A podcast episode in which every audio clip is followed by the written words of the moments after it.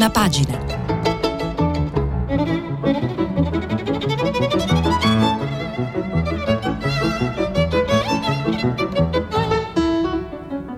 Questa settimana i giornali sono letti e commentati da Enrico Fontana, che collabora con la rivista La Nuova Ecologia.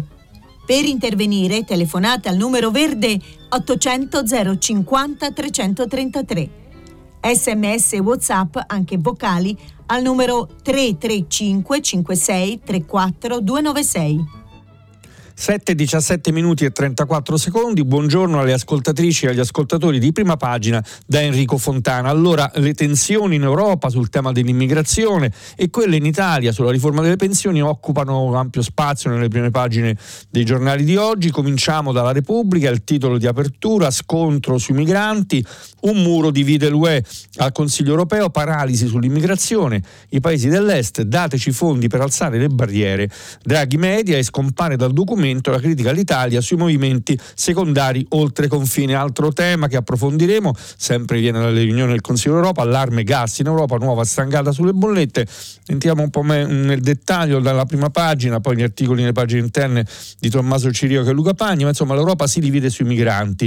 Il Consiglio europeo si spacca su tre fronti. Il primo è quello dei paesi dell'Est, decisi a chiedere la costruzione di un muro lungo i confini. Il secondo sono i paesi del Nord contro i cosiddetti movimenti secondari, ossia gli extracomunitari che approdano in un paese e poi si trasferiscono in un altro, ed è una questione che ci riguarda molto da vicino, e infine l'Italia di Draghi ricorda sempre la Repubblica in prima pagina, che non accetta di veder scaricare sulle proprie spalle l'onere esclusivo dei flussi del Mediterraneo. A Bruxelles torna l'egoismo, il titolo eh, del commento è anche di una cronaca più approfondita affidata a Claudio Tito. Dopo il vertice dell'UE che si è chiuso ieri a Bruxelles, tutti sono autorizzati a chiedersi, è davvero questa la normalità dell'Europa? È questa l'unione che ci aspetta nel prossimo futuro? Interrogativi in realtà che la classe dirigente del vecchio continente sarebbe obbligata a porsi, perché quel che è successo rappresenta davvero un salto all'indietro, anzi l'ennesima occasione persa. Accennava appunto alle vicende legate all'energia che hanno attraversato questo Consiglio europeo, l'articolo appunto alle pagine interne di Luca Pagni, energia nuovi rincari, la UE nella transizione servono gas e nucleare. Alla fine dell'anno in Italia attesi rialzi in bolletta fino al 40%. Il piano europeo prevede acquisti e stoccaggi comuni di, metano. Eh, comuni di metano. Cosa è successo?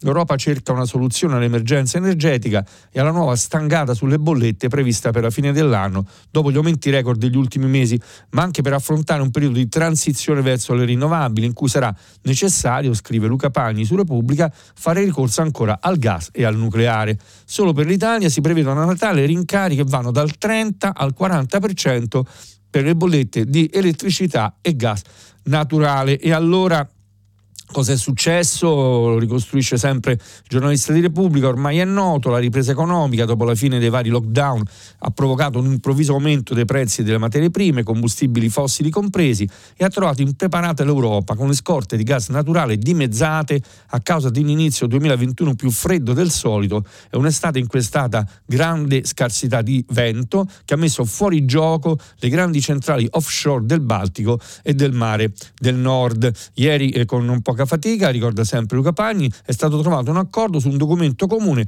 che indica il quadro in cui si muoverà eh, l'Europa e allora qual è questo quadro? Dalla strada tracciata a suo tempo non si devia, il futuro energetico passa dalle rinnovabili, i cui progetti vanno assolutamente accelerati, ma prima di raggiungere gli obiettivi fissati da Bruxelles, azzerare le nuove emissioni inquinanti al 2050, c'è una transizione da gestire, un periodo di 30 anni nel quale impedire che si ripeta l'emergenza di questi mesi e allora, come ha suggerito il premio Mario Draghi, occorre preparare subito uno stoccaggio integrato con le scorde strategiche. Dobbiamo pre- proteggere tutti i paesi in egual misura. E ancora la Presidente della Commissione Ursula von der Leyen, abbiamo bisogno di più rinnovabili, ma abbiamo bisogno di una fonte stabile, il nucleare, e durante la transizione del gas.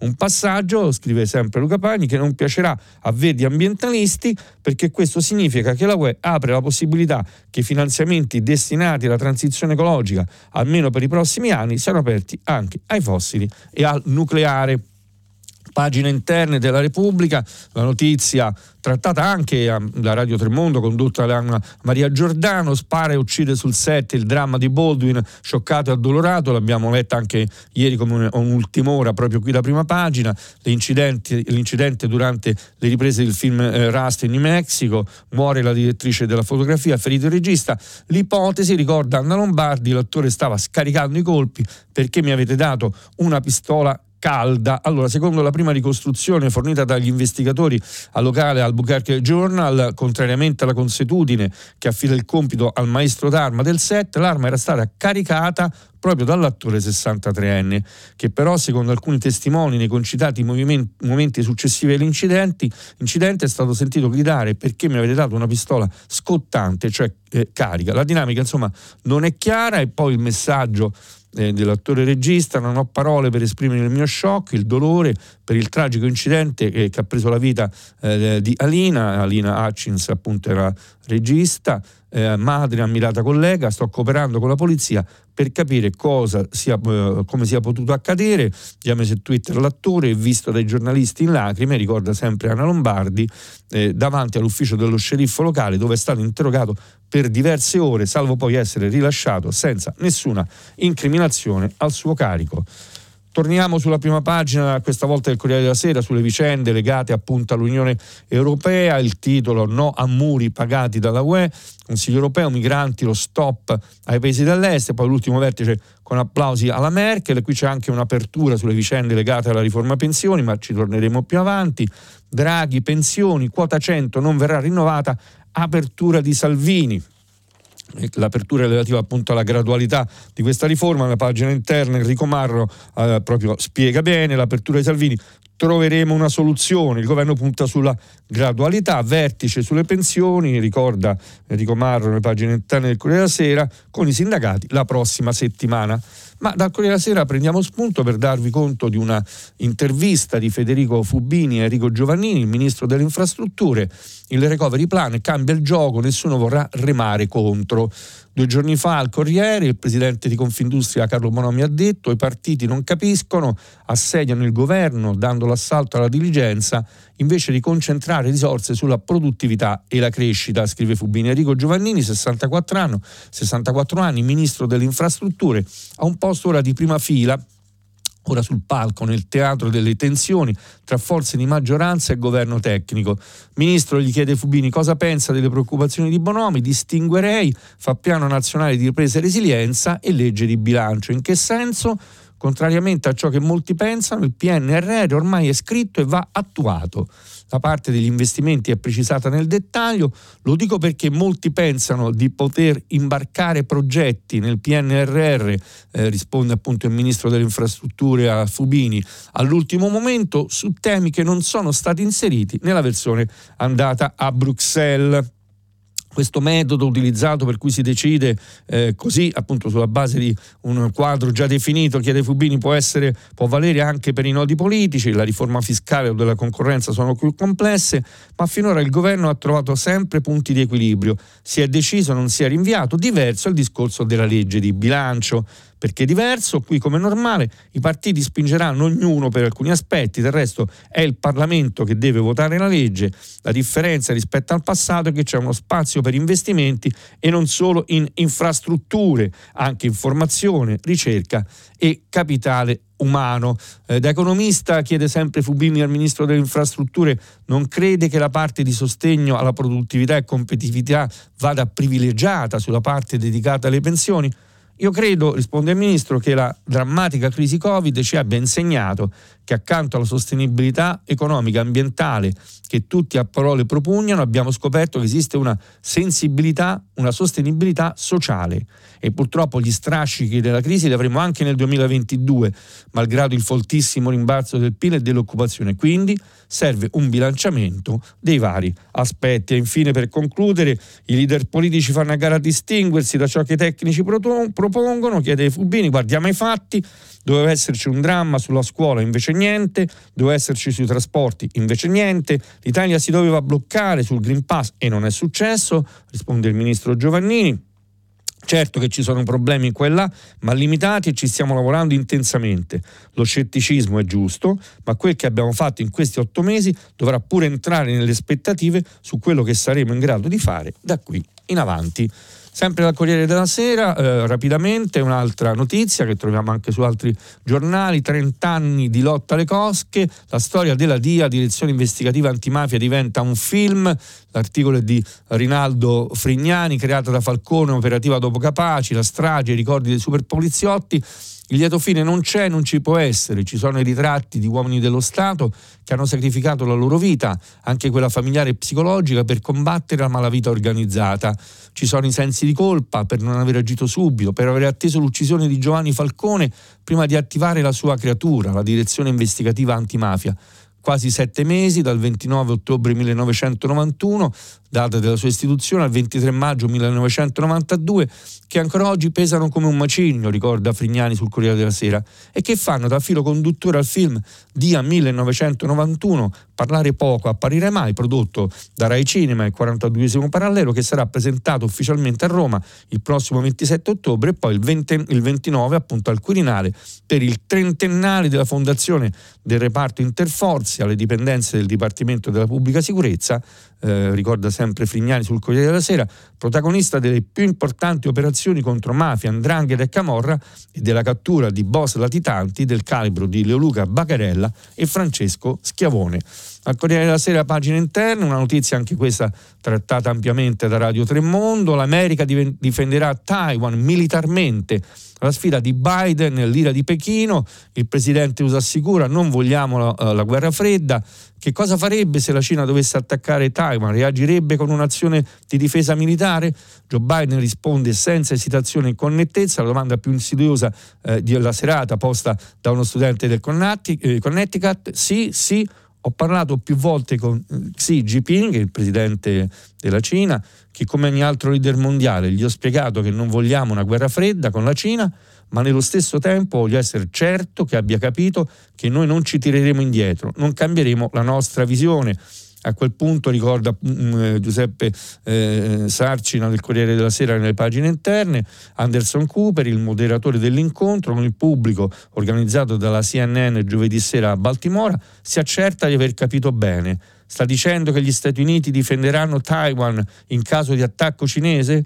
Biden, sì, abbiamo un impegno in questo senso. A proposito del Presidente degli Stati Uniti, ricordo rapidamente che eh, recuperando questa notizia anche dal messaggero, Joe Biden per la prima volta in Italia, da Presidente degli USA, incontro con Mario Draghi e Papa Francesco, sarà appunto a Roma il prossimo 29 ottobre in occasione del vertice G20, programma 30 e 31 ottobre, a quanto si apprende avrà nel, nel corso del 29 ottobre il Presidente americano un incontro, un colloquio sia con Mario Draghi, oltre a quello già previsto con con Papa Francesco a proposito del nostro Presidente del Consiglio e di quello che è successo al Consiglio europeo, ovviamente anche la stampa, come accennavo, sceglie questo come tema principale, il titolo è Europa, Draghi sfida i sovranisti, il Premier guida l'UE nella battaglia contro i muri per i migranti, questo è il titolo, ma eh, dalla stampa prendiamo spunto invece per leggere alcuni, un paio di articoli nelle pagine interne, il primo il sussulto del Covid, Paolo Russo, leggera risalita di incidenza e nuovi contagi dopo settimane di discesa. Eh, che cosa sta succedendo? Per ora sono dei piccoli sussulti, ma da cinque giorni i contagi hanno ripreso a salire. Ieri se ne sono contati 3.882 eh, eh, rispetto alla settimana scorsa, sono 1.115 in più, nonostante allora i tamponi, ricorda Paolo Russo, siano stati 19.000 in meno, 487.000 contro 506.000. L'oscillazione verso l'alto della curva epidemica l'ha registrata anche un altro sismografo, sempre Paolo Russo sulla stampa, quello del monitoraggio settimanale a cura dell'Istituto Superiore di Sanità, che ha visto risalire dopo settimane di discesa da 29 a 34 l'incidenza settimanale dei casi ogni 100.000 abitanti. Si registra anzi anche un nuovo ritocco verso l'alto dell'RT, l'altro indicatore da tenere sotto controllo, che dallo 0,85 passa allo 0,86. Due settimane fa era 0,83 Numeri ben lontani dall'allarme rosso scattato in Russia, ricorda sempre Paolo Russo sulla stampa, dove si contano più di mille morti al giorno, o di quelli britannici, dove pur con, con coperture vaccinali elevate si viaggia ormai intorno ai 50.000 contagi e ai 200 decessi quotidiani ma qualche campanello fastidioso deve essere arrivato anche alle orecchie del Premier Draghi, che dopo il Consiglio UE non si è nascosto dietro un dito, ammettendo che i contagi sono in salita, anche se molto meno che in altri paesi, lanciando la palla agli scienziati quando ha aggiunto che dobbiamo capire se sono maggiori per il numero molto più elevato di lamponi o se siano il frutto di una maggiore diffusione del virus. Per poi concludere, sempre la stampa, che la terza dose di vaccino sarà necessaria per certe categorie specialmente come i più vulnerabili e gli anziani. A proposito di vaccini, un'ultima ora che viene appunto a televideo, vaccino, eh, la Food and Drug Administration conferma efficacia under 11, era un parere atteso per il vaccino Pfizer, efficace ai bambini tra i 5 e gli 11 anni, queste dichiarazioni arrivano poco prima della decisione che dovranno prendere gli Stati Uniti sull'estensione della vaccinazione a tutti i bambini delle elementari, 28 milioni appunto nel paese e questa è un'ultima ora importante. Sempre dalla stampa, pagine interne, le vicende legate alla Polonia ma questa volta con uno sguardo particolare. Aborto, il calvario delle donne polacche, l'articolo di Monica Perosino. Protesta un anno dalla legge che limita l'interruzione di gravidanza in 34.000 costrette a sottoporsi a interventi clandestini o all'estero.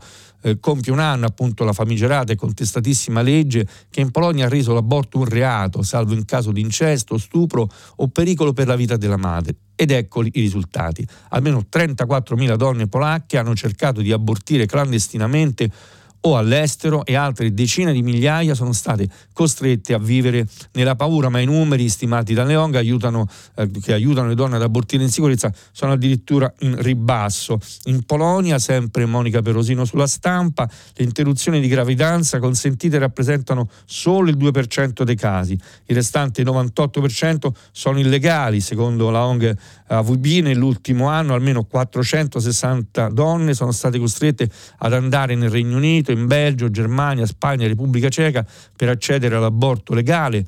Chi non si è potuta permettere il viaggio ricorsa a pratiche clandestine. La sentenza della Corte Costituzionale eh, sta causando danni incalcolabili a donne e ragazze, specialmente a coloro che sono poveri, vivono in aree rurali o sono emarginate, spe- spiega appunto Ursula eh, Gricuk, coordinatrice di Federa, la Federazione per le donne e la pianificazione familiare.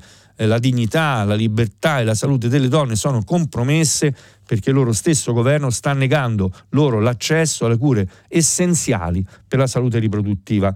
C'è anche un'intervista sempre di Monica Perosino a Laura Boldrini, deputata ex presidente della Camera, adesso anche l'Italia stanzi fondi per i diritti, la deputata Laura Boldrini a Varsavia con 35 eh, colleghi di 5 paesi dell'European Parliamentary Forum per la salute riproduttiva, sul tavolo c'è la violazione dei diritti delle donne in Polonia, avrebbero dovuto riunirsi in una sala del Parlamento, ma all'ultimo minuto la sala non è stata più disponibile e la delegazione ha dovuto spostarsi in un albergo, anche questo è significativo, un segno dell'aria che tira, commenta la deputata, e che aria tira in Polonia, pesante, abbiamo un paese europeo in cui chi governa ha preso una china estremista, di ultradestra oscurantista, che ne mette in discussione lo Stato di diritto. Cosa avete dedotto da questa missione? Che i diritti fondamentali in Polonia sono in pericolo e non solo quelle delle donne e infine cosa pensa di fare? Abbiamo protestato sotto la Corte Costituzionale, ricorda eh, Laura Boldrini, abbiamo offerto solidarietà e voglio eh, le polacche sappiano che non molleremo mai, che loro rappresentano i valori, i principi di autodeterminazione su cui si fonda l'Europa. Ora l'obiettivo è che anche l'Italia si attivi come hanno fatto Belgio e Danimarca, ovvero sostenga e aiuti anche economicamente le donne polacche che vogliono venire da noi per abortire. Il manifesto in prima pagina, muro contro muro, questo è il titolo scelto. Al Consiglio europeo cinque paesi contro l'Italia chiedono una stretta su Schengen, poi un mini accordo solo sulla carta, no al finanziamento dei nuovi muri, ricorda sempre il manifesto, sovranisti all'attacco, Unione Europea lacerata e poi l'amaro saluto di Merkel, lascio questa Europa in una situazione che mi preoccupa. Ma restiamo sulla prima pagina del manifesto per dar conto di una notizia che troviamo soltanto su questo quotidiano, COP26, l'assedio dei Fridays per il clima, ieri nuovo sciopero del movimento, oggi eh, Climate Live con concerti in tutto il mondo, appunto ieri Fridays eh, for Future era di nuovo in piazza, ricorda eh, il manifesto in prima pagina, una settimana dal G20 di Roma, l'appuntamento che precede la conferenza ONU sul clima di Glasgow, sono tornati a protestare in Italia e in tutto il mondo per la giustizia climatica. E poi mentre si avvicina l'appuntamento con la COP26, ricorda sempre il manifesto, il premio Nobel per la fisica Giorgio Parisi eh, parla nuovamente di eh, appunto climate change, prendere delle misure inefficaci facendo finta che siano efficaci, questa sarebbe la peggiore delle cose eh, da fare alla COP26 e poi il rilancio di questa iniziativa che si svolgerà oggi, eh, promossa sempre da Greta Thunberg e dai giovani dei Fridays, che prevede concerti trasmessi in diretta da 20 paesi in 6 continenti. Durante i concerti gli organizzatori inviteranno il pubblico a firmare eh, la Global Climate Live Petition che sarà consegnata ai leader mondiali durante lo sciopero eh, giovanile per il clima eh, alla COP26 appunto che si svolgerà a Glasgow. Restiamo su questi temi per tornare a ragionare di una iniziativa che stiamo commentando in questi giorni dalla prima pagina di Avvenire, la settimana sociale della Chiesa Cattolica, le buone pratiche e conversione così si salva la terra, questo è il titolo di apertura, il pianeta che speriamo, ma ne approfittiamo per leggere un breve stralcio dell'editoriale eh, di prima pagina di Avvenire di Paolo Lambruschi. Segniamoci queste date, fanno tremare il titolo, fanno tremare i polsi le slide di Gael Giraud eh, proiettate ieri al Palamazzola di Taranto, dovrebbero vederle tanti genitori. Nel calendario dell'umanità sono segnate in rosso due date, 2040-2100. L'economista gesuita le ha ricavate grazie agli studi del suo gruppo di ricerca alla Georgetown University di Washington segnano il tempo dannatamente vicino in cui l'Europa del Sud, anche l'Italia, ricorda Paolo Lambruschi sulla prima pagina d'avvenire, e Nord Grafica avranno una decurtazione del 40% di acqua potabile a causa della siccità. E quando mezzo mondo sarà colpito da ondate letali di calore per almeno 50 giorni l'anno. Giraud, che alla transizione ecologica ha dedicato un volume molto letto e non ancora abbastanza meditato, ha spronato i delegati della 49esima settimana sociale, quindi tutta la comunità cristiana e ogni persona di buona volontà e retto intelletto, scrive Paolo Lambruschi, a convertirsi davvero a un'ecologia integrale. Ciascuno deve fare subito il suo compito, le imprese, le comunità e i singoli cittadini. E poiché il nuovo sviluppo verde non è un fatto solo privato, eh, scrive sempre Paolo Lambruschi, serve anche un deciso impulso politico una serie di risposte italiane a Taranto, è arrivata Enrico Giovannini, abbiamo letto anche l'intervista al ministro eh, fatta appunto le, oggi dal eh, Corriere della Sera, il paladino dello sviluppo sostenibile che è stato fatto ministro delle infrastrutture e della mobilità sostenibili e si colloca sulla giusta lunghezza d'onda.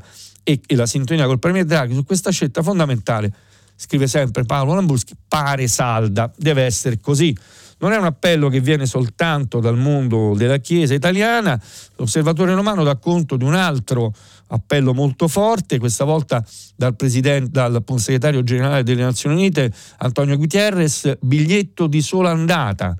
Gli attuali impegni climatici degli Stati sono un biglietto di sola andata verso il disastro non avrebbe potuto essere più chiaro di così, ricorda l'osservatore romano in prima pagina, eh, Antonio Guterres, eh, segretario generale dell'ONU, nell'esprimere preoccupazione ieri durante una conferenza stampa online con i, con i, membri del progetto internazionale Covering Climate Now e nel ribadire che è rimasto poco tempo per evitare il fallimento dell'imminente COP26 di Glasgow, dove peraltro Putin non ci sarà, mentre Xi Jinping non ha ancora confermato la presenza. Ricorda sempre l'osservatore romano, secondo l'ultima valutazione dell'ONU, l'attuale impegni di riduzione delle emissioni di gas a effetto serra di quasi 200 paesi porterebbero a un riscaldamento catastrofico di 2,7 gradi centigradi, lontano dall'obiettivo dell'accordo di Parigi di mantenere l'aumento al di sotto di 2 gradi rispetto all'era preindustriale, se possibile un grado e mezzo. Per evitare il fallimento, il segretario generale delle Nazioni Unite ha chiesto senso di responsabilità, in particolare ai paesi del G20, quelli che si riuniranno a Roma a fine mese, come abbiamo già detto, ai quali si addebita l'80% delle emissioni globali se non fanno da guida in questi sforzi, ha affermato, ci dirigeremo verso una terribile sofferenza per gli esseri umani. Eh, questa appunto è la sintesi del titolo scelto, eh, prima pagina dell'Osservatore Romano. Giornale torna sulle vicende legate alla, alle pensioni, la svolta di Draghi, pensione a quota 100, si va verso il graduale abbandono, Salvini troveremo la soluzione, ma approfittiamo di questa prima pagina per leggere una parte dell'editoriale di Paolo Guzzanti, Muri sull'acqua, il messaggio che è arrivato ieri dall'Europa dovrebbe far riflettere i sovranisti di casa nostra, scrive Guzzanti sulla prima pagina del giornale, eh, eh, i paesi che loro non considerano alleati e sostenitori, specialmente l'Ungheria di Orbano e la Polonia che rifiuta di sottomettersi alle leggi dell'Unione da cui incassa una barca di miliardi, hanno un sogno totalmente diverso da quello che possono avere Matteo Salvini e Giorgia Meloni, il sogno del muro, non quello di Berlino che ormai è andato, ma di tanti muri su e giù per le loro valli e montagne con cui contenere i flussi di migranti che risalgono i Balcani, con la Turchia che apre e chiude i rubinetti del flusso, secondo quando incassa dalla Germania. Questi paesi scrive ancora Guzzanti, hanno persino avuto il coraggio di chiedere all'Europa di finanziare i loro muri e naturalmente la Commissione europea non ha neppure preso atto della loro richiesta. Questo è il più grave problema dei nazionalisti, eh, scrive sempre Guzzanti, esprimendo un atteggiamento egoista anziché legalitario, come la ripartizione eh, tra tutti gli stati dell'Unione e dei, mm, appunto, dei rimpatri dei migranti, se ne infischiano dei problemi degli altri, anzi li aggravano, fino a provocare crisi internazionali che in passato hanno condotto a guerre e atti di prepotenza e voi verrebbe da dire vi associate al club dei muri che in Italia non hanno alcun senso, è palesemente ridicolo, ma proprio questa potrebbe essere l'occasione per i nostri sovranisti, conclude Guzzanti, per rompere una pericolosa e dissennata alleanza, schierandosi apertamente con l'Europa, guadagnando punti preziosi.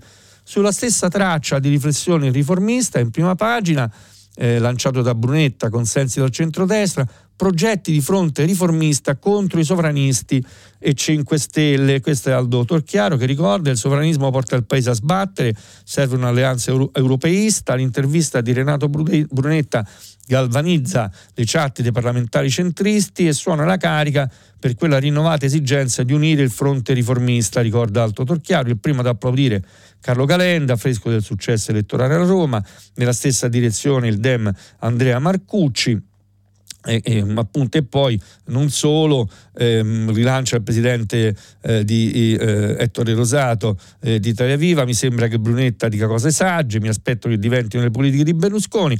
Consenso anche tra le file del centrodestra moderato sempre la prima pagina riformista ad aderire all'appello di Brunetta. Sono in blocco i 32 parlamentari di Coraggio Italia.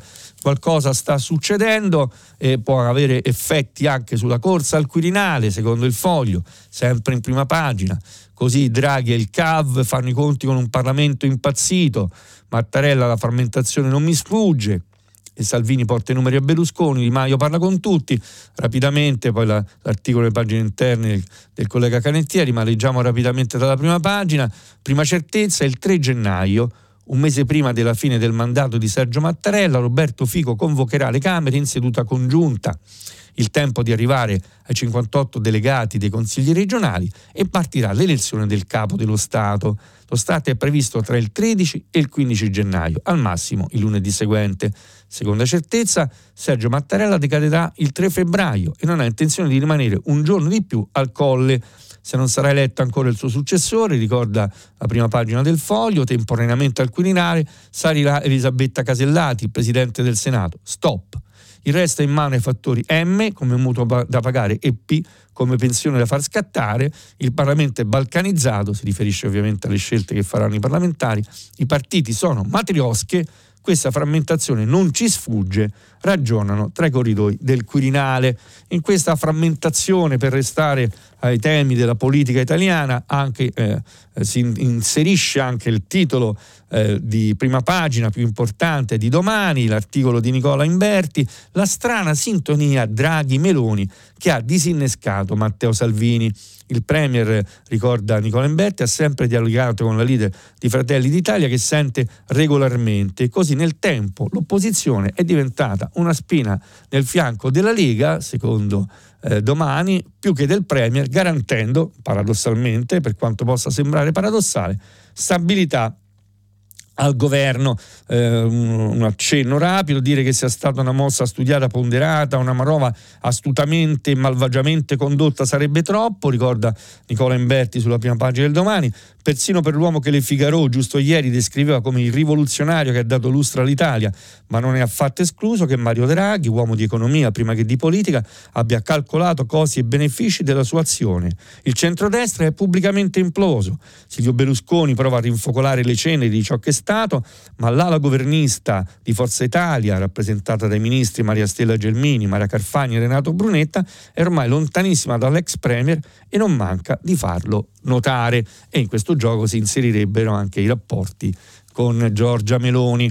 Torniamo alle vicende che riguardano le scelte da fare eh, a breve con la manovra di bilancio, il sole 24 ore, prima pagina, Draghi, pensioni, no a quota 100.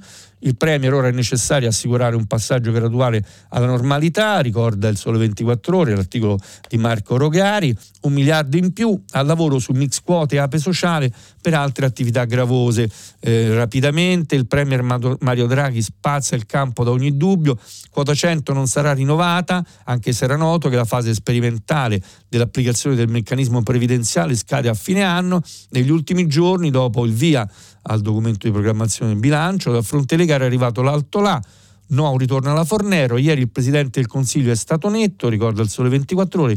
Io ho sempre detto che non condividevo quota 100, ha una durata triennale, non verrà rinnovata. Quello che occorre fare ora è assicurare gradualità nel passaggio alla normalità. A stretto giro Salvini rilancia, con Draghi troveremo una soluzione positiva, sul dopo quota 100 molte le proposte dei partiti di coalizione, ricorda sempre il Sole 24 ore, l'ipotesi più avanzata è un mix di quote 102-103 accompagnate da una serie di deroghe. E per centrare l'obiettivo la dote finanziaria di 1,5 miliardi potrebbe aumentare di un ulteriore miliardo. Ai temi della manovra di bilancio è dedicato anche il titolo d'Italia Oggi che torna sulla questione dei bonus dell'edilizia. Ne abbiamo parlato molto anche grazie alle telefonate di ascoltatrici e ascoltatori. Bonus edilizia normalizzati. L'aliquota del super bonus dal, 20, dal 2024, secondo Italia Oggi, scenderà al 70% e poi al 65% villette agevolate, cioè le case unifamiliari, fino al 2022. Per i bonus facciati si pensa a una riduzione al 70%. Rapidamente il 110 sarà mantenuto nella sua formulazione fino al 2023, appunto dal 2024 scatterà un decalage dell'aliquota dentro anche le villette unifamiliari, ma solo fino al 31 dicembre 2022 e che abbiano il requisito delle abitazioni principali, non le seconde case.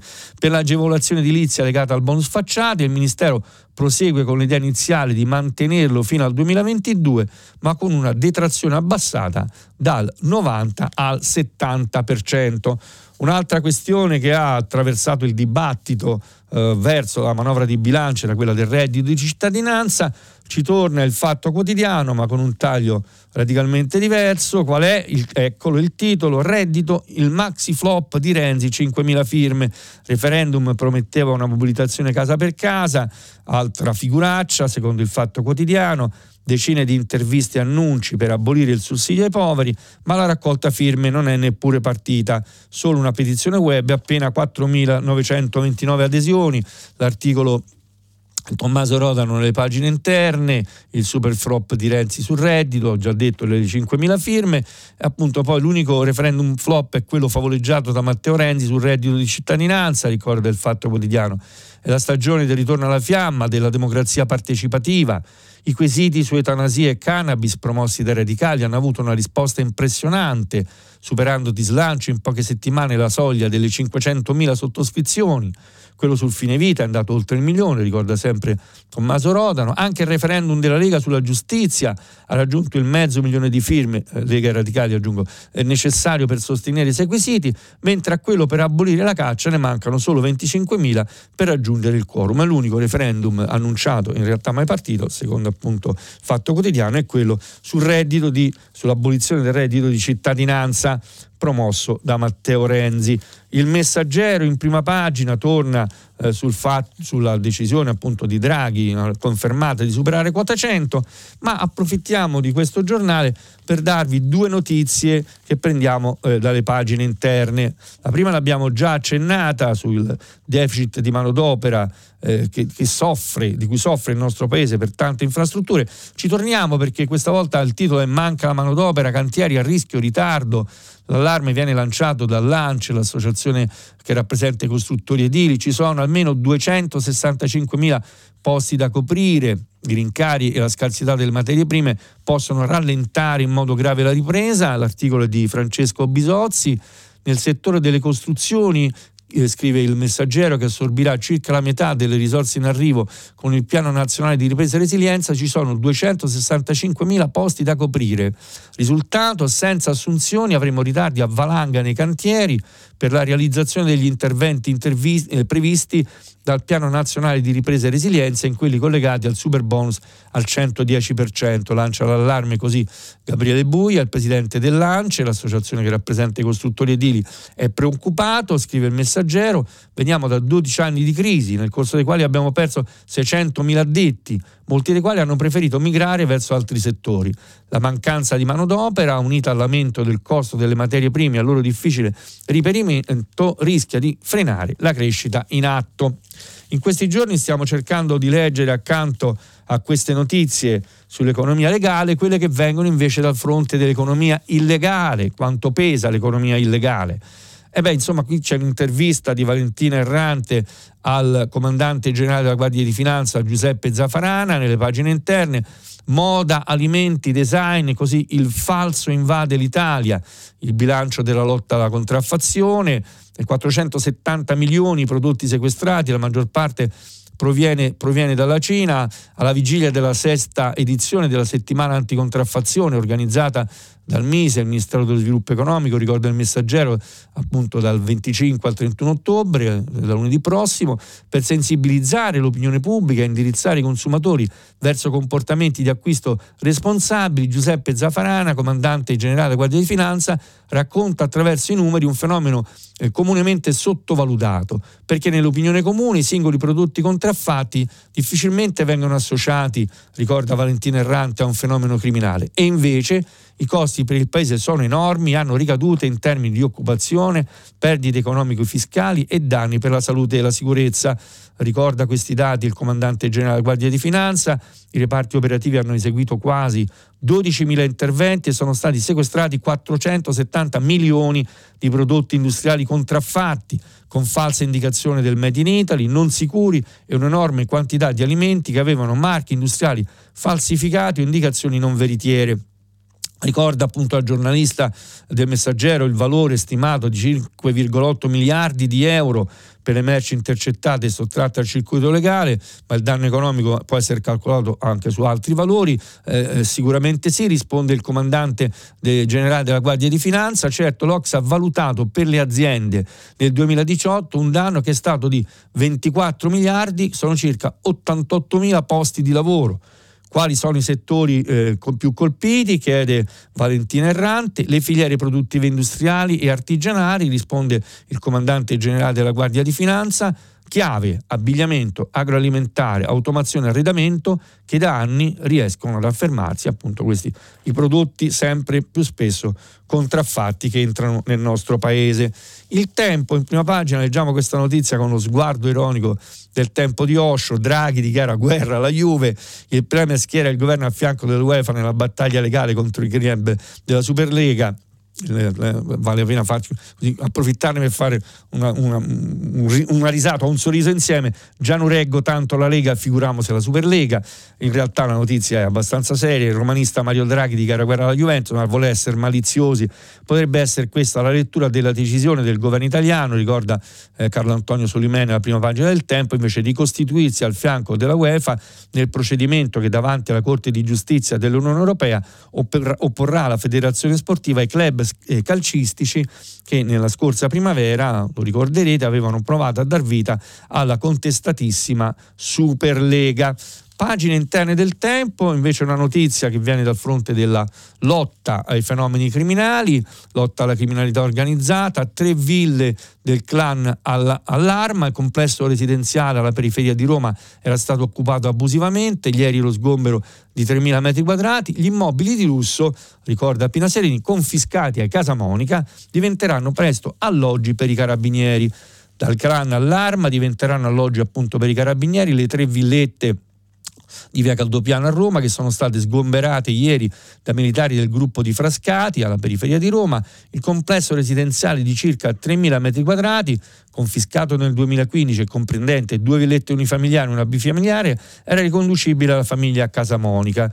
I beni sono stati affidati all'Agenzia Nazionale per l'amministrazione e la gestione eh, dei beni sequestrati e confiscati alla criminalità organizzata, che a sua volta li ha assegnati all'Agenzia del Demanio per destinarli all'arma. Gli immobili nel frattempo erano stati occupati da persone senza alcun titolo, per cui ieri appunto è scattata questa operazione eh, di sgombero che porterà poi a questa destinazione diversa. Sono tantissimi beni confiscati alla mafia nel nostro paese che attendono una destinazione eh, di questo tipo, eh, istituzionale o sociale. Andiamo verso la conclusione delle letture delle, mm, appunto, delle prime pagine dei quotidiani di oggi per darvi conto invece e approfondirla insieme di una notizia che abbiamo commentato ieri anche eh, dandola come ultima ora da prima pagina e viene da Napoli, la Camorra anche nell'ospedale del Covid, gli affari del clan tra Monaldi, Cotugno e Caldarelli, ricorda appunto la prima pagina del mattino, funzionari dei più importanti ospedali di Napoli cucivano gare d'appalto a misura di imprese vicine al clan Cimmino Cagliazzo, eh, incaricato dall'alleanza di Secondigliano di taglieggiare le ditte che fornivano servizi per quelle strutture. Che cosa accadeva? Andiamo nelle pagine interne l'articolo appunto è di Leandro Del Gaudio, sanità alle mani del clan sugli appalti in ospedale, retata di boss e manager, spie e sentinelli negli ospedali napoletani per acquisire informazioni sulle gare d'appalto, pendrive con le bozze dei capitolati eh, di spesa che escono dagli uffici amministrativi per finire nella tasca dell'imprenditore legato alla camorra, fino anche buste chiuse e sigillate portate nell'ufficio di un prestanome del boss che usa timbri e carta intestata per modificare le cifre e sbaragliare la concorrenza. Accade all'ombra dei principali ospedali napoletani, ricorda Leandro Del Gaudio, siamo nell'aura collinare, non c'è un appalto che non finisca nelle mire dell'alleganza di Secondigliano e dei suoi clan consociati, dalle macchinette erogatrici di bevande alle buvette, all'ammodernamento degli impianti di interi padiglioni, fino al commercio del ghiaccio, è materia del clan Cimino Cagliazzo, secondo la magistratura, a loro volta legati a Licciardi di Masseria Cardone, Polverini di Marano, a decine di famiglie criminali radicate tra Margellina e i comuni della provincia. L'inchiesta, vale la pena ricordarlo, condotta dai PM Celeste Carrano e John Woodcock sotto il coordinamento eh, dello stesso procuratore eh, Gianni Melillo, riguarda cifre importanti, eh, ricorda appunto le mazzette accertate per 400.000 euro definita un sistema che non va al singolo clan ma all'alleanza, rivolta ad aziende ad alto profilo su un appalto di 47 milioni di euro per la manutenzione di sei padiglioni a Cardarelli fatti, ricostrui, eh, fatti e ricostruiti fino all'estate del 2017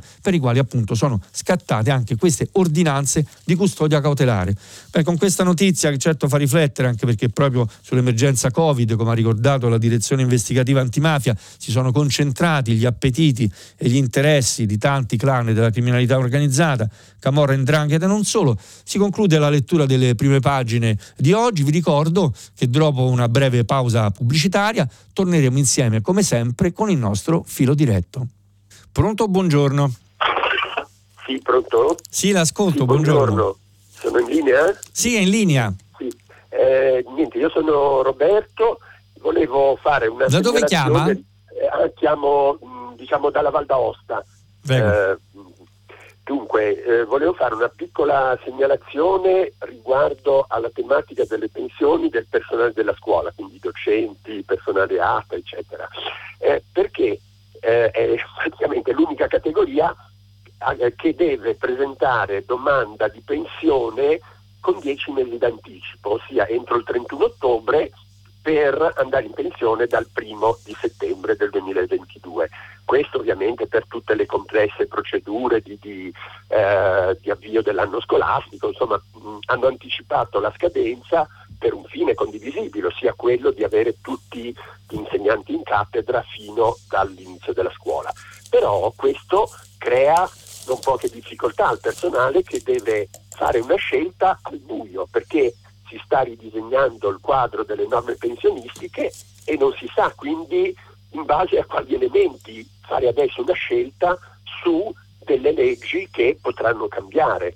Quindi in particolare, non so, riguardo a quota 100 esiste eh, un articolo che prevede, mh, mm, diciamo, il congela- che prevede il congelamento del diritto, quindi col chi lo ha maturato può restare in servizio, però magari eh, potendoci andare gli anni successivi. Invece non si sa se questo per esempio cambierà, cosa vuol dire 102, 104, 103, come si metteranno d'accordo. Ecco, quindi questo, so, la domanda, forse la proposta concreta potrebbe essere quella di consentire una riapertura di una finestra per eh, diciamo, rientrare nel nuovo quadro normativo per coloro che appunto al momento attuale non sono in condizioni di decidere con tutti gli elementi noti. Mi sembra una proposta di buonsenso su questa vicenda delle pensioni, come sto cercando di restituire attraverso la lettura delle prime pagine dei giornali. Si è aperto un confronto che durerà ancora un po', immagino. Eh, sicuramente verrà archiviata quota 100, questo ormai mi sembra un dato acquisito. Si tratterà poi di capire come tutto il sistema pensionistico affronterà questa ennesima riforma, non è la prima, speriamo che non sia l'ennesima davvero e che cambia ancora eh, creando questo clima di incertezze. Dicevo, mi sembra una proposta di buonsenso, sarà una questione, dicevo, già aperta per molte altre categorie di lavoratori. Avevano letto di una ipotesi appunto di ampliare anche la platea dei cosiddetti eh, lavori usuranti e, e, che sarà al centro del dibattito politico de, delle prossime settimane perché dovrà essere, come dire, eh, calata dal governo insieme alla legge di bilancio. Anche il fatto di aver incrementato le risorse, così anticipava il Sole 24 ore, di un altro miliardo di euro per rendere più eh, morbida diciamo, la transizione, dà idea di quanto ci sia ancora da discutere. Ripeto, forse l- la cosa che si può condividere insieme è che questo clima di incertezza, continua incertezza, certo bene non fa chi si ritrova alla vigilia di una pensione tanto attesa e la vede nuovamente rimessa in discussione. Pronto? Buongiorno. Buongiorno, sono Matilde da Milano e volevo fare un breve intervento in merito ai concetti di ecosostenibilità e di impatto ambientale e sociale delle grandi opere e volevo rendere noto a tutti voi una grave situazione che si sta svolgendo alla periferia nord di Milano ai confini col comune di Bresto dove da più di un anno è aperto un cantiere ad altissimo impatto ambientale per la realizzazione di una vasca di laminazione delle acque del Seveso, che è uno dei fiumi più inquinati d'Europa, per cui la regione Lombardia è stata combinata di una multa molto profumata. Insomma. E praticamente questo cantiere che si trova letteralmente a ridosso delle abitazioni e di tre scuole ha determinato la distruzione di 4 ettari di un'area boscata con gravi, le gravi conseguenze ambientali anche per eh, l'abbattimento dell'inquinamento atmosferico che è, è, salito tantissimo in questa zona. Purtroppo nei prossimi mesi poi la situazione peggiorerà perché questa vasca enorme entrerà in funzione a ridosso dell'abitato e stoccherà delle acque inquinatissime mischiate ai refli fognari per una volumetria pari a 250.000 metri cubi, quindi con rischio di esalazioni che verranno respirate dai residenti a meno di 30 metri da questa struttura. Eh, c'erano altre soluzioni che si potevano intraprendere, però purtroppo Comune di Milano e Regione Lombardia hanno voluto andare nella direzione così drastica di sovvertire l'equilibrio ambientale e purtroppo di mettere a rischio anche la salute di 2000 e passa persone. E purtroppo non si è fatto niente per bonificare le acque del Seveso né per applicare in modo sistematico l'invarianza idraulica, quindi diciamo la, fil- la possibilità del suolo di filtrare le acque piovane sottrarre dal fiume e quindi a, a Bresso e confini con Milano ci troviamo in questa situazione gravissima. Grazie per questa segnalazione, anche per la competenza e diciamo, l'approfondimento con cui l'ha proposta a chi ci sta seguendo questa mattina. Eh, senza entrare ora nel merito della singola scelta che è stata fatta, ci sono almeno due o tre questioni che vale la pena sottolineare. La prima, la progettazione delle opere e la necessità di farlo sarà un grandissimo problema del Piano Nazionale di Ripresa e Resilienza contando sulla partecipazione attiva dei cittadini per rendere i processi decisionali trasparenti ed efficaci. Sarà un requisito a cui prestare grandissima attenzione.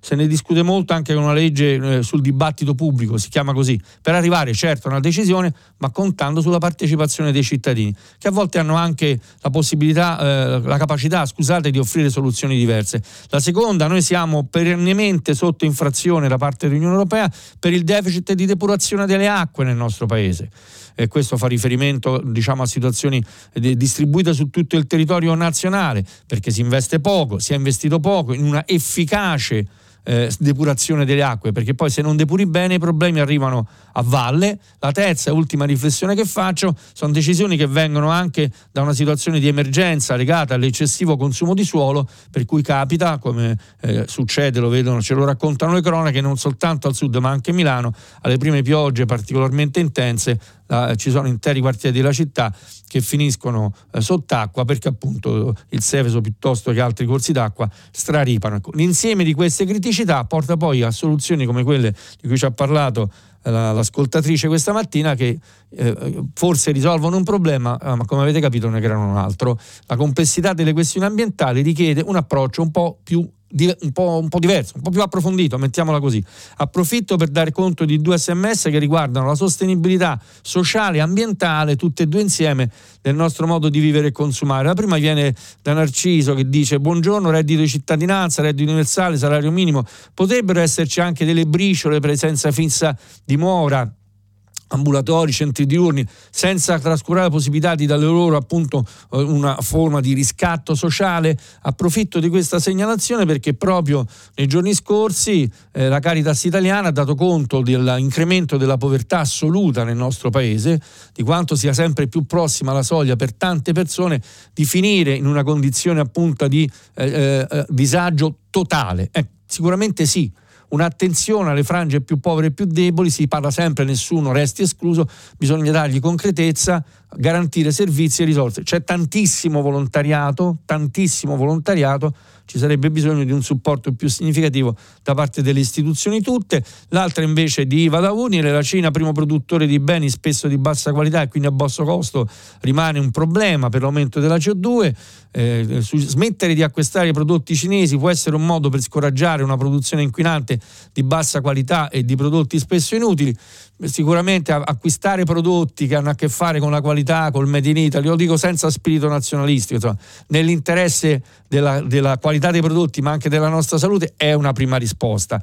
Poi abbiamo capito leggendo oggi l'articolo del Messaggero sui falsi, sulle contraffazioni che riguardano soprattutto questi flussi di merci, quanto sia importante impedire che almeno quelle contraffatte, quelle che, che, non rispondono neppure ai requisiti di sicurezza, entrino sui mercati, quindi al di là, al di là diciamo, della loro provenienza geografica. Qui il problema che abbiamo è quello di avere a che fare con un flusso di merci su scala globale che sono merci contraffatte, insicure anche dal punto di vista della salute eh, dei consumatori e di chi le acquista. Pronto, buongiorno. Sì, l'ascolto, buongiorno.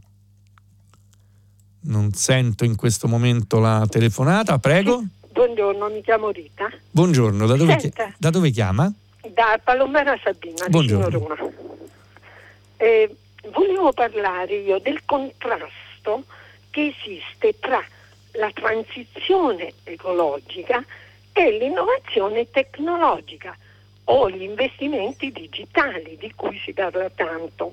Allora, quando io leggo, per esempio, che uno smartphone mediamente in un mese produce 1290 kg di CO2, che le email, le email, adesso non ricordo la cifra, però inquinano come 30 km di strada che può fare una macchina, che poi l'intelligenza artificiale è tra le cose più inquinanti, cioè più inquinanti che gli uomini possano fare, allora mi chiedo, ma com'è possibile fare la transizione eh, ecologica pensando di innovare tutto in modo tecnologico quando tutto di questo, questo inquina? È una riflessione che voglio collegare a un sms um, che è arrivato da Anna da Rovigo per capire e risponderle sulla non neutralità no, delle soluzioni tecnologiche. Dipende un po' da, dall'obiettivo che hai e da come pensi di applicarle per migliorare la qualità della vita delle persone, l'impatto sull'ambiente, la, appunto anche la, la capacità di risolvere problemi, non solo di crearne. Certo, poi c'è tutta una questione legata ai consumi energetici, alle emissioni di CO2, dei big data, dei grandi centri di calcolo, ma insomma eh, andremo un po' lontano. Perché la collego a questo messaggio? Perché eh, la riflessione di Anna da Rovigo è anche questa interessante. Dice invece di muri antiscorrimento umano, canali per lo scorrimento delle acque, piovane fluviali, bacini di raccolta, impianti a gocce per culture, riciclo acque nere, insomma, perché non ci prepariamo all'imminente siccità? Meno spin doctor Reynolds, più ingegneri idraulici, geologi, biologi per contenere, per contenere l'attuale mortifera, scrive Anna da Rovigo, impronta antropica. C'è bisogno di competenze di questo tipo, c'è bisogno di innovazione tecnologica, e l'importante è come, è come la orientiamo, verso quale la direzione pensiamo di eh, sviluppare questa crescita che c'è nella storia dell'umanità per ottenere benefici, benefici concreti e misurabili. È una sfida che è dentro anche il Piano Nazionale di Ripresa e Resilienza, si parla molto della transizione ecologica, un po' meno della transizione digitale, mettiamola così, è dentro questa sfida eh, del Piano Nazionale di Presa e Resilienza eh, e è la, una delle leve con le quali possiamo sperare eh, di ridurre eh, la nostra impronta anche grazie al supporto che può arrivare dall'innovazione tecnologica. Basti pensare a quello che può accadere in agricoltura, se ne parla molto con l'agricoltura 4.0 e tutte le tecnologie di, eh, capaci di valutare gli impatti, eh, i cambiamenti climatici, l'andamento meteo nei territori su una scala di dettaglio in modo tale da eh, dire, utilizzare prodotti e quant'altro in forma adeguata, misurata, misurata proprio grazie alle tecnologie, capannine di rilevamento meteo, droni e quant'altro. Pronto? Buongiorno. Sono Roberto, chiamo da Como, buongiorno. Buongiorno. Volevo segnalare eh, per quanto riguarda la pensione quota 100, io da giugno 2021 sono andato in pensione con quota 100, ho 64 anni e ho potuto usufruire di questa possibilità, però le voglio segnalare l'importo che prendo netto mensile eh, per, la, per, la, pensione. Io prendo 804 euro netti al mese. Il mio calcolo è stato fatto con uh, due sistemi. Dalla, io ho iniziato a lavorare nel 1974 come operaio, poi come infermiere e per 16 anni fino al 90 mi hanno calcolato 400 euro col sistema retributivo. Poi dal 96 al 2021, per 22 anni, mi hanno calcolato col sistema contributivo, essendo libero professionista, mi hanno calcolato 404 euro netti, in totale appunto 804 euro netti. E purtroppo ecco, con, questa, con questa cifra mensile, siccome sono un separato e non, sono, non ho proprietà di immobili e non ho da parte che 3-4 mila euro, sono costretto obbligatoriamente a lavorare. Quindi questa è anche la realtà di, di alcuni lavoratori che vanno in pensione nonostante che abbiano iniziato a lavorare tanti anni fa, già da oggi non riusciamo a vivere dignitosamente. Ho chiesto al sindacato CGL, eh, de, allo SPI della, della, nostra regione come mai di questi importi così bassi e loro dicono che ci sono anche lavoratori che prendono meno, meno delle 804 euro nette al mese. Questa è la realtà già oggi per cui io mi immagino cosa debba succedere per i giovani in futuro, per chi andrà in pensione tra 10 anni oppure tra 20 anni, 30 anni, percepiranno veramente delle pensioni mh, misere. Quindi io finché la salute regge sono obbligatoriamente sono costretto a lavorare e per il momento così, così faccio. La ringrazio questa è la mia storia. Grazie. La ringrazio per questa sua testimonianza perché ci aiuta a riflettere meglio tutti insieme sulla distanza che c'è tra quello che leggiamo, gli articoli, le grandi manovre, il dibattito tra i partiti e poi la vita quotidiana, no? quello che succede nella quotidianità delle persone.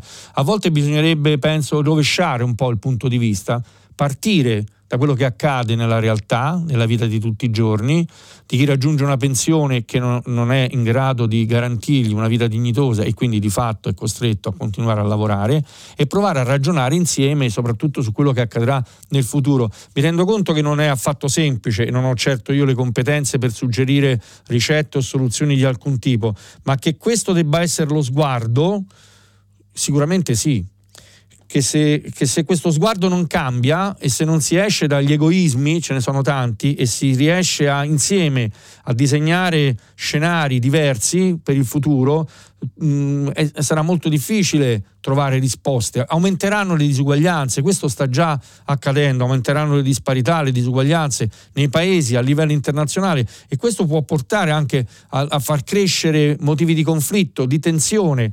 Eh, c'è una preoccupazione diffusa la questione delle pensioni in Italia, eh, mi auguro, sono, penso di poter dire che da quello che leggo verrà gestita eh, con un clima che guarderà questa transizione, no? ci sarà questa attenzione, un confronto con le organizzazioni sindacali, però al di là del tema specifico c'è questa preoccupazione, la avvertiamo tutti, di una situazione di difficoltà di questa uscita dalla pandemia che ha questi numeri che aiutano ad avere un po' più di eh, sguardo positivo verso il futuro, ma con i problemi che stiamo raccontando anche qui da prima pagina, soprattutto perché non c'è eh, uno, uno, sforzo corale, ecco. non si va nella stessa direzione.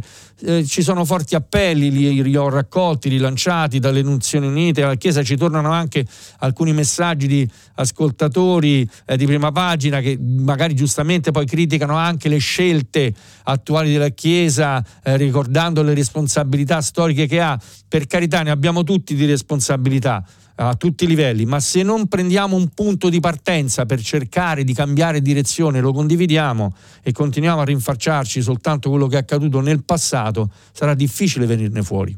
È uno sforzo che richiede anche una generosità, una disponibilità all'impegno eh, da parte di tutti e anche una coerenza, molta più coerenza, soprattutto nelle decisioni politiche, di quanta se ne riesce a intravedere ora. C'è grande preoccupazione sul rischio di fallimenti della COP26, l'abbiamo condivisa in questa settimana di conduzione, ma c'è anche un grande impegno perché facendo sentire ognuno la propria voce, eh, questo fallimento non si verifichi, è la speranza di tutti. Pronto, buongiorno. Pronto? Sì, l'ascolto, buongiorno. Buongiorno, salve, sono Giuseppe da Trento e chiamo per portare l'attenzione sempre nell'ambito eh, di ecologia, se vogliamo, di cambiamenti climatici, sulla crisi che sta vivendo l'apicoltura italiana. Perché, eh, come spero sia giunta notizia in giro, questo 2021 sembra essere l'anno peggiore nella storia della, della produttività produttiva dell'apicoltura italiana a causa dei cambiamenti climatici che va a seguire il 2020 che era buonino e il 2019 che all'epoca era stato classificato come l'allora peggiore. Questo principalmente per mille cause, principalmente i cambiamenti climatici, la primavera c'è stata la, la gelata, poi il, tanti mesi di pioggia al nord, siccità al sud, poi con tutti i problemi anche di inquinamento, eccetera, principalmente i cambiamenti climatici che stanno azzerando le produzioni quest'anno la caccia si è prodotto meno 95% il, rispetto alla media degli ultimi 10 anni e produzione media sotto il 70 per, meno 70% rispetto alla produzione media che la media stessa è meno di un terzo di quanto si produceva negli anni 70 e senza nessun tipo di ammortizzatori sociali, diciamo così, come per la, l'agricoltura eh, di coltivazione dove c'è la PAC eh, contributi diretti al sostegno del reddito che nell'agricoltura non esiste, non esiste il gasolio agricolo, non esistono, solo adesso stanno iniziando delle assicurazioni sulla produzione, ma il sistema ormai è al collasso. Eh, io vedo, io c'è un'azienda apistica che quest'anno non mi pago nemmeno le spese vive del gasolio e dell'infrimento per, extra per gli alveari che quest'anno senza l'infrimento sarebbero morti completamente e speriamo tutti che sia un sostegno pubblico, se no eh, il sistema collassa. Il problema delle api c'è, le api stanno male, ma c'è dietro il sistema di apicoltori che le sostentano, ma se poi gli apicoltori falliscono restano solo quattro bisti e e, e sarà un disastro. Eh, spero che venga riconosciuto il ruolo ecosistemico che ha l'apicoltura, perché ci sono aiuti PAC per eh, mais, che fanno mais, che fanno altre robe, altri prodotti agricoli che inquinano tanto e creano problemi ambientali, ma non c'è nessun tipo di sostegno al reddito per l'apicoltura che non emette CO2 e anzi fa servizi ecosistemici. Il mio è un appello eh, un, po', un po' disperato, se vogliamo, perché temo che l'apicoltura professionale andrà a scomparire. Guardi, ho, ho dato spazio molto volentieri a questo appello che viene da una persona così attenta e impegnata per condividerlo e rilanciarlo.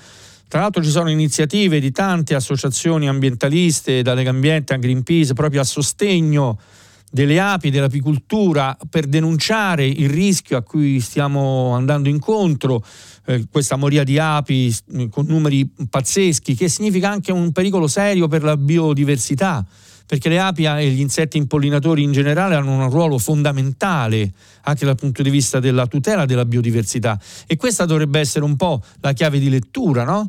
Eh, che ci propone anche, ci ha proposto anche chi è intervenuto ora lanciando questo appello, cioè immaginare la professione dell'apicoltore come una professione che serve anche a una funzione non solo economica in sé, straordinaria, ma serve anche a garantire la qualità della vita, la sopravvivenza di una specie come quella delle api, fondamentale per l'impollinazione, fondamentale per la tutela della biodiversità. Sicuramente sì, questa stagione così drammatica, con questo crollo verticale delle produzioni, va accompagnata con sostegni, sussidi. Io dico va anche accompagnata con una grande attenzione, grande solidarietà da parte di tutti, andatevi a cercare, se posso dare un consiglio a chi si vi sta seguendo, sui siti delle associazioni e le campagne che si fanno, se ne fanno tante, per il sostegno delle api della cultura in Italia, da Save the Quindi Legambiente al, al numero solidale proposto da Greenpeace, alle iniziative del WF, ne troverete tante, sappiate che sono tutte iniziative che servono a tenere anche l'attenzione alta su un tema che poi sparisce dalla cronaca. Io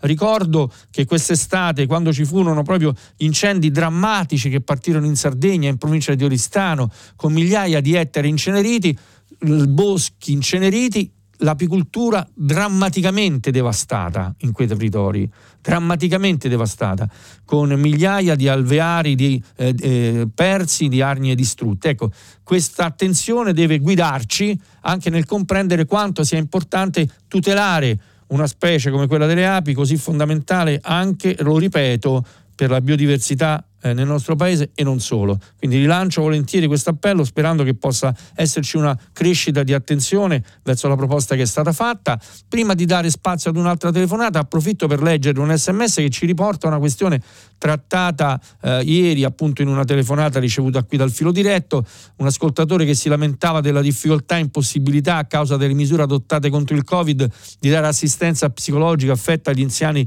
ricoverati in ospedale. Pensiero di questo nostro ascoltatore è un po' controcorrente corrente, anche se appunto le cose vanno un po' meglio, è come se il mondo intero si fosse trasformato in un mega reparto di malattie infettive. Gli operatori i pazienti ricoverati dentro un ospedale devono essere tutelati da chi sta fuori. Da qui gli accessi super contingentati, ma da questa scelta obbligata si potrebbe partire per una diversa organizzazione di assistenza ai ricoverati con un incremento numerico eh, degli operatori ospedalieri e magari non solo. Eh, dovremmo abituarci a tentare di coniugare insieme la sicurezza, la salute, ma anche la qualità delle relazioni umane, degli affetti, che non è meno importante. Trovare un punto di equilibrio tra queste due esigenze, fa bene eh, chi ci ha scritto questo sms a segnalarla come un'opportunità. Speriamo che accada, sono stati annunciati anche tanti investimenti per la sanità pubblica nel nostro paese, dico finalmente che accada e che consenta di dare risposte anche a chi ha ha bisogno da chi è ricoverato, ai familiari, di essere vicino dal punto di vista affettivo alle persone che, che soffrono. Pronto, buongiorno. Buongiorno, mi chiamo Claudio e telefono dai confini con la Val d'Aosta. No? Prego. Eh, io sento ormai da mesi ogni giorno parlare di Taiwan, degli Stati Uniti e tutto, no? però neanche da un'informazione di qualità, come la chiama Maurizio Molinari, ho sentito ricordare gli anni 70, quelli della diplomazia del ping pong, quando Nixon e Kissinger sono andati in Cina in visita no? e hanno ribadito che gli USA non mettevano assolutamente in dubbio la sovranità cinese su Formosa. Lungi da loro da volere due Cine, capisci? No? Per cui eh, solo questo volevo ricordare. Ecco, che... Grazie per questo accenno anche a questo richiamo storico, eh, corsi e ricorsi. Eh, ci sono temi di conflitto come quelli eh, che abbiamo accennato, che sono stati anche molto al centro di Radio Tremondo che rimangono a lungo sotterranei e poi esplodono. Magari sono i destini di un singolo paese oppure quella, geopolitica che ha visto anche nei giorni scorsi muoversi la scacchiere tra Stati Uniti, Australia, Unione Europea. Eh, chi, chi, ci segue forse lo ricorderà, con polemiche anche aspre sui sommergibili nucleari, gli investimenti per i sommergibili nucleari. È una questione che riguarda anche l'Unione Europea, il fatto di mettere mano a un sistema di difesa europeo, ad un esercito europeo io guardo sempre con una grande preoccupazione, ma è, sarà una mia deformazione personale, per carità, quando il dibattito, l'attenzione si sposta sulle soglie, sulle, come, sulle faglie del conflitto, che poi rischia di degenerare in conflitto armato. Senza essere un eccessivamente idealista, a me sembra che abbiamo a che fare con problemi ben più drammatici, ben più gravi, ben più severi. Li ho provati ad accennare anche nell'appello drammatico lanciato dal segretario generale delle Nazioni Unite che dovrebbero riguardare tutti perché riguardano i destini dell'umanità al di là dei conflitti locali pure, o degli equilibri di potere. Ecco, far emergere questa consapevolezza a livello culturale non è semplice, l'auspicio è che emerga sempre di più e che anche questi richiami storici agli errori del passato che non devono ripetersi ci aiuti a vivere questi momenti in una maniera, in una maniera diversa. Pronto, buongiorno. Pronto? Sì, l'ascolto, buongiorno. Sono Mimmo da Rotonda. L'ascolto. Eh, io telefono a proposito del ventilato, eh, ventilato intenzione del Parlamento italiano di sciogliere per deliberazione parlamentare Forza Nuova, estrema, la formazione di estrema destra. Eh, io, la mia considerazione è che mi auguro che non lo faccia mai il Parlamento, questa enorme sciocchezza, perché stabilirebbe un precedente pericolosissimo, disastroso, a cui un domani un individuo malvagio potrebbe richiamarsi legalmente per fare cose terribili.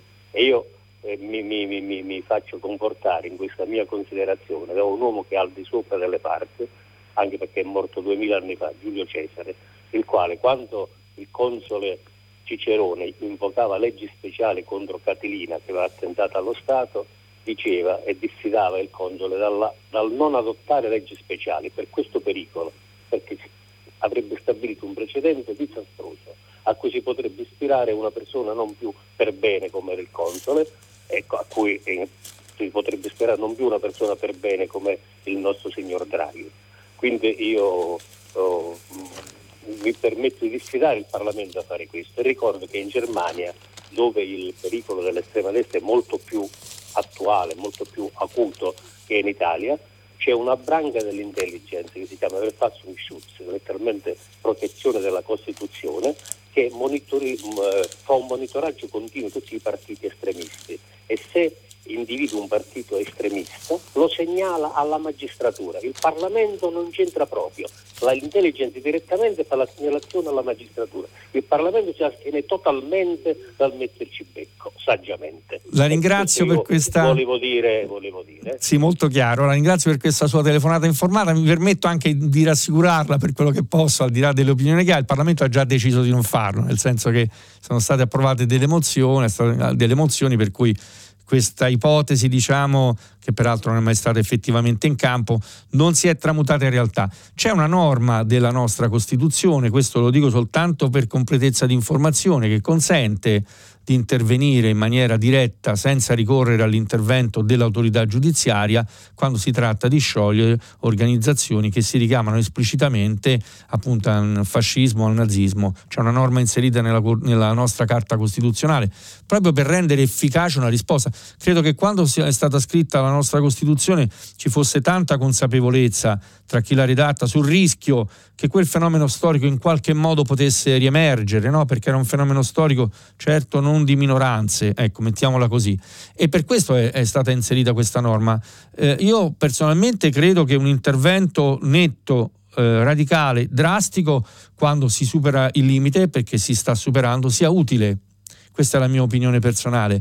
E poi, eh, per carità, eh, c'è lo Stato di diritto e quindi quando uno si sente colpito da una norma che ritiene ingiusta, ricorre dove è necessario che ricorra. Ecco, però che ci sia una, eh, uno strumento giudiziario, nel nostro caso costituzionale, e quindi che assegna dei compiti a chi può intervenire per tutelarci, tutelarci dal fatto che qualcuno, approfittando di momenti storici particolari, possa pensare di far risorgere in qualche forma, in qualche modo, oppure utilizzi, faccia esplicitamente questo tipo di propaganda a regimi che sono stati cacciati dalla storia e dalla democrazia del nostro paese con il sacrificio di tanti, a me sembra una cautela eh, da conservare. Approfitto un attimo per dar conto di una telefonata di, una, di un nostro eh, eh, ascoltatore Paolo dalla provincia di Firenze, dice ho letto notizie di prove invalsi per insegnanti, bene, mi auguro che comprendano anche la conoscenza delle normative e delle circolari ministeriali, sono un prof a riposo, esperienze negative sulla preparazione dei colleghi sulla materia, ora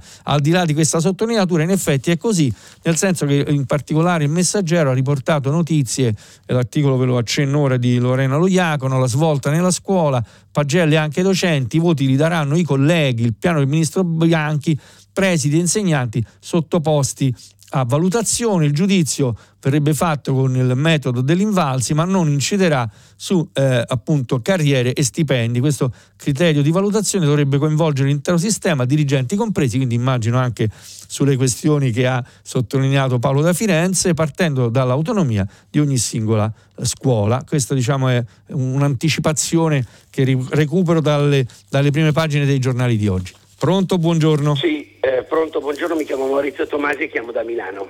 Buongiorno. Buongiorno, allora io volevo eh, parlare di questo argomento. Lei ha esordito eh, praticamente dicendo che dal Baltico quest'anno c'è un freddo, c'è mancanza di vento, tantissimo freddo, quindi è aumentato il gas.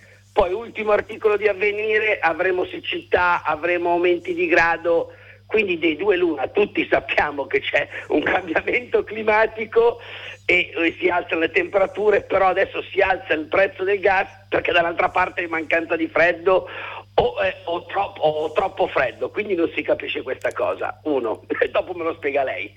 Punto due, Nord Stream 1, Nord Stream 2, adesso c'è un altro gasdotto che è finito e parte proprio in questi giorni non lo dice nessuno. Eh, Russia, Germania, un altro gasdotto parallelo e poi ce lo spiegherà lei se riesce in due parole.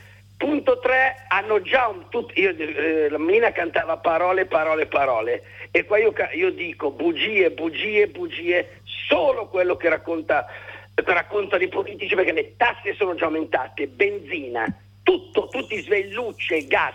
E poi si diceva due settimane fa o tre settimane fa a settembre, Draghi, ho messo 3 miliardi, eh, così eh, conteneremo il tutto, 15% il gas, 30% luce. Stamattina mi sveglio, ascolto lei, 40% di gas. Ditemi voi dove vogliamo arrivare, vi ascoltiamo. Negli anni 70 sarebbe già successo qualcosa, per l'1% o il 2% di gas e luce. L'ascolto, buongiorno.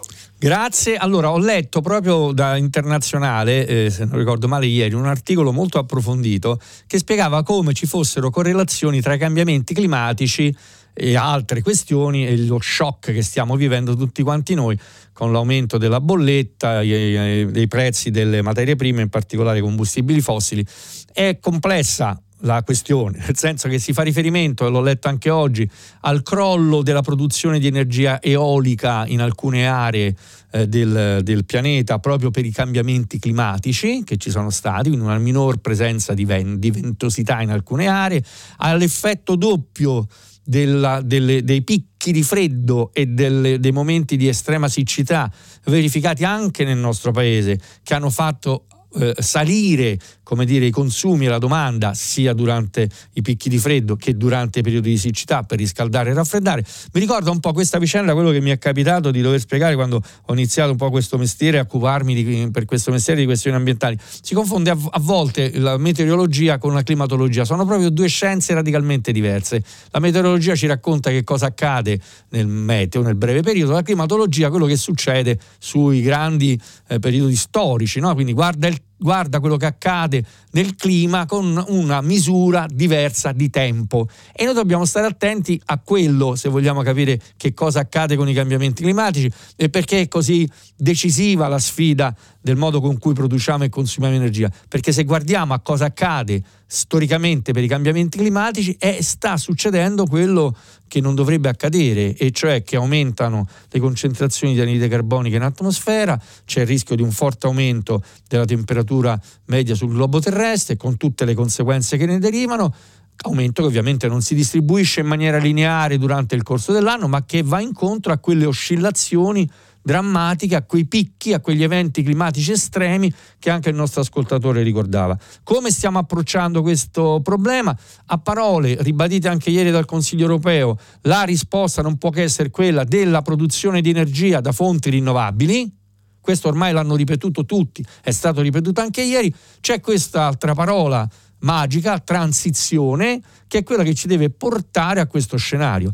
L'obiettivo è quello per l'Europa di arrivare al 2050 alla cosiddetta neutralità climatica e di questo si discute. Se questa transizione che ha dentro il gas, avete ascoltato, risorge anche l'idea del nucleare, questo perché ci sono alcuni paesi che sull'energia nucleare hanno costruito anche una eh, struttura importante di produzione di energia, penso in particolare alla Francia, in parte anche alla Germania, e di questo si discute ora. Cosa dobbiamo accelerare nella transizione? Beh, se l'orizzonte è quello delle energie rinnovabili, meno gasdotti, più paleoliche più impianti fotovoltaici. Insomma, bisogna mettersi d'accordo tra quello che si dice e poi quello che concretamente si fa. È una delle grandi sfide che abbiamo davanti anche con l'utilizzo delle risorse previste dal Piano Nazionale di Ripresa e Resilienza. Credo di avere spazio per un'ultima telefonata, se c'è. Pronto? Pronto? Sì, l'ascolto. Eh, pronto, parla Parlo Luciano da Grosseto. Prego. Dottor Fontana, le volevo chiedere questo. Eh, come mai si parla tanto di elettrico e non si parla di idrogeno? Cioè non, sento, non sento citare raramente l'idrogeno. Non potrebbe essere una risorsa eh, pro- producibile con le energie rinnovabili.